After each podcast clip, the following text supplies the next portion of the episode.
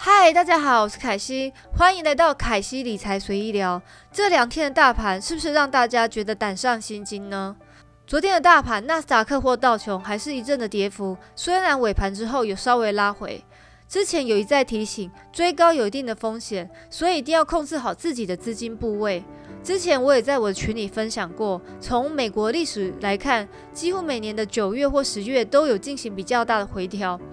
所以我在上个月很多投资部分，我有做一些获利了结，就是等待这个月看看有没有机会买到好的股票。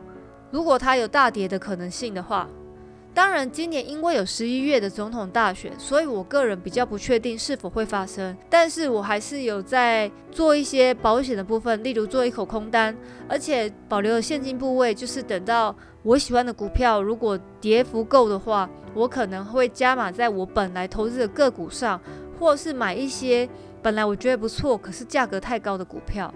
在投资上，虽然偶尔我也是会冲动，这不可以否认哦。但是在投资上，我基本上比较喜欢买跌不买涨，耐心等待买点出现。虽然有时候这样会错过一些机会，快马加鞭也追不回这档股票，那我只好看着它背影，默默祝福它了。不过少赚总比赔钱好吧。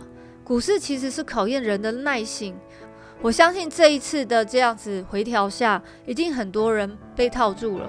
但我觉得不要过度紧张，你们稍微检视一下你们手边的股票，如果公司基本面和财务没有什么问题，就千万不要杀在最低点卖出。当然，如果你对个股没有足够的信心，也不要再随意的再加码摊平，给他多一点时间，多点耐心，等他回来吧。最近比较热门的议题是有关于特斯拉和苹果分股。苹果是一股分成四股，特斯拉是一股分成五股。当中的特斯拉在分股第一天，股票一路狂飙，飙涨了十二点五七 percent，收盘几乎到了四百九十八点三二，接近五百的大关。第二天就突破了五百，但第三天特斯拉表示将会发售价值高达五十亿美元的新股。于是公司的股票就开始下跌，连跌了两天之后，持续到昨天九月四号也还是在跌。好在尾盘最后有拉回四百元的大关，最低点的时候股价有来到三百七十二点零三。至于苹果呢，则是当天开盘涨了三点三九，但是昨天也是有来到一百一十块左右，但尾盘也是有拉回一百一十九以上。到底这发售的五十亿美金的新股对特斯拉有什么影响？这一期我想跟大家随意聊一下特斯拉这家公司。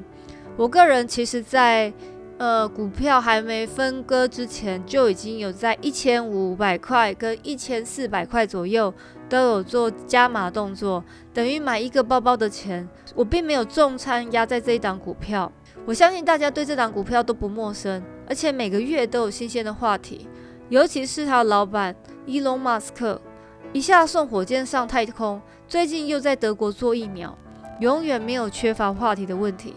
在二零二零年的第二季的财报达成连续四季的获利，所以大家很看好，说他有机会进到标普五百，也宣布将在二零二零年交车五十辆的展望。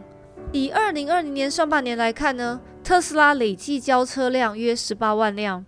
意味着下半年交车数至少要到三十二万才能达到期待，所以呢，特斯拉目前要提高产能和降低不良率的问题前进。至于五十亿美元的新股，会以不定期的方式，依照市场的现行价格发售。我个人来看的话，觉得其实是好事，因为这样公司可以有更多的现金投入本业，并且这次以市值将近在。这几天回调下，大概四千多亿的特斯拉来说，只占了发行股数的一趴多，实际上并不会影响太多的股东权益。即使特斯拉这几天这样的跌法，但是目前来看我还是获利的。但最近刚出来的新闻，也就是今天九月五号，标普五百宣布了纳入的三家公司：Catalan、Teradyne、AC。这三家，特别是 ASI，之前其实在上个月我就有跟我群组的朋友分享过。我觉得这家公司是一家好公司，因为它是一个很特别的电商公司。它的 CEO Josh 提过，当初他创立 ASI 是希望可以保留传统的电商，而且他卖出的商品其实都独一无二。在网络上卖这些产品之前，他都会去一一去看这些公司，并且这些都是手工创意的商品，并不是大量发售出来的。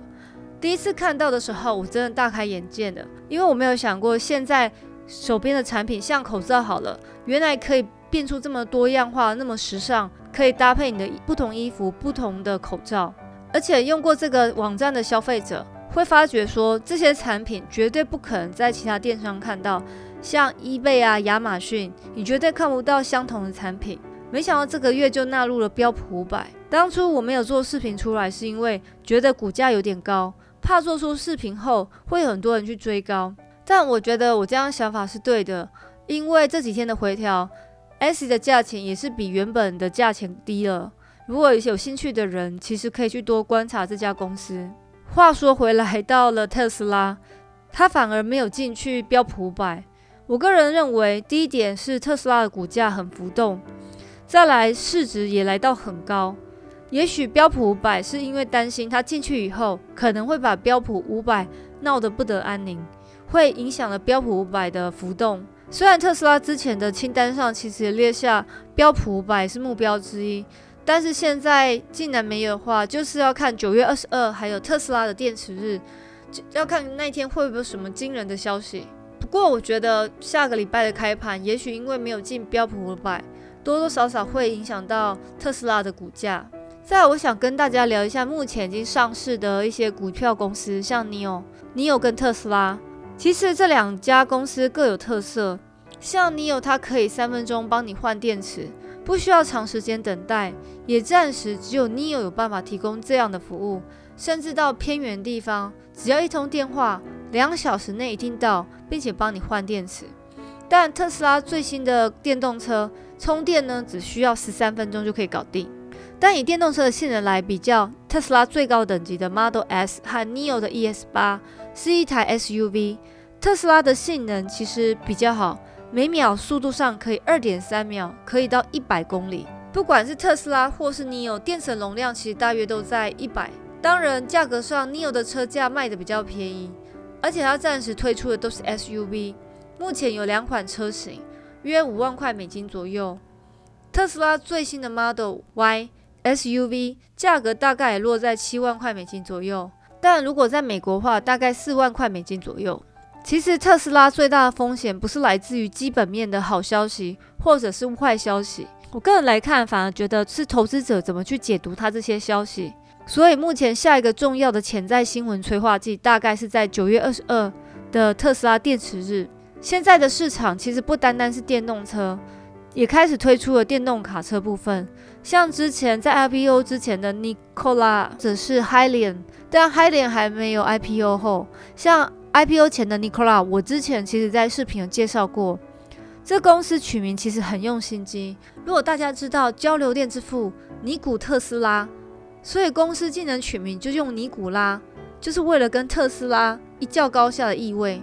三十八岁的创办人跟兼执行长米尔顿，身价也从 IPO 前的十亿美金，在 IPO 后暴涨到四十六亿美金，股价 IPO 之前大约二十几块。结果 IP 后一路涨到八十几，我觉得这家公司没有做出几台车，也只有几台 prototype。虽然接到一些订单，但我现在还不确定公司是否可以如期交货。我个人暂时是不会考虑投资这家公司。虽然我在 IPO 时有短暂拥有过，但现在真的不想碰了。而且最近实在是很多消息出来。这期的凯西理财随意聊就到这边结束喽。大家如果时间，也不妨去看一看我的 YouTube 捧捧场，相信有机会会看到不一样的东西。虽然这边只是凯西的理财随意聊，但是大家一定要记住，理财投资有风险，请记得一定要独立思考哦。大家周末愉快，下期再见，拜拜。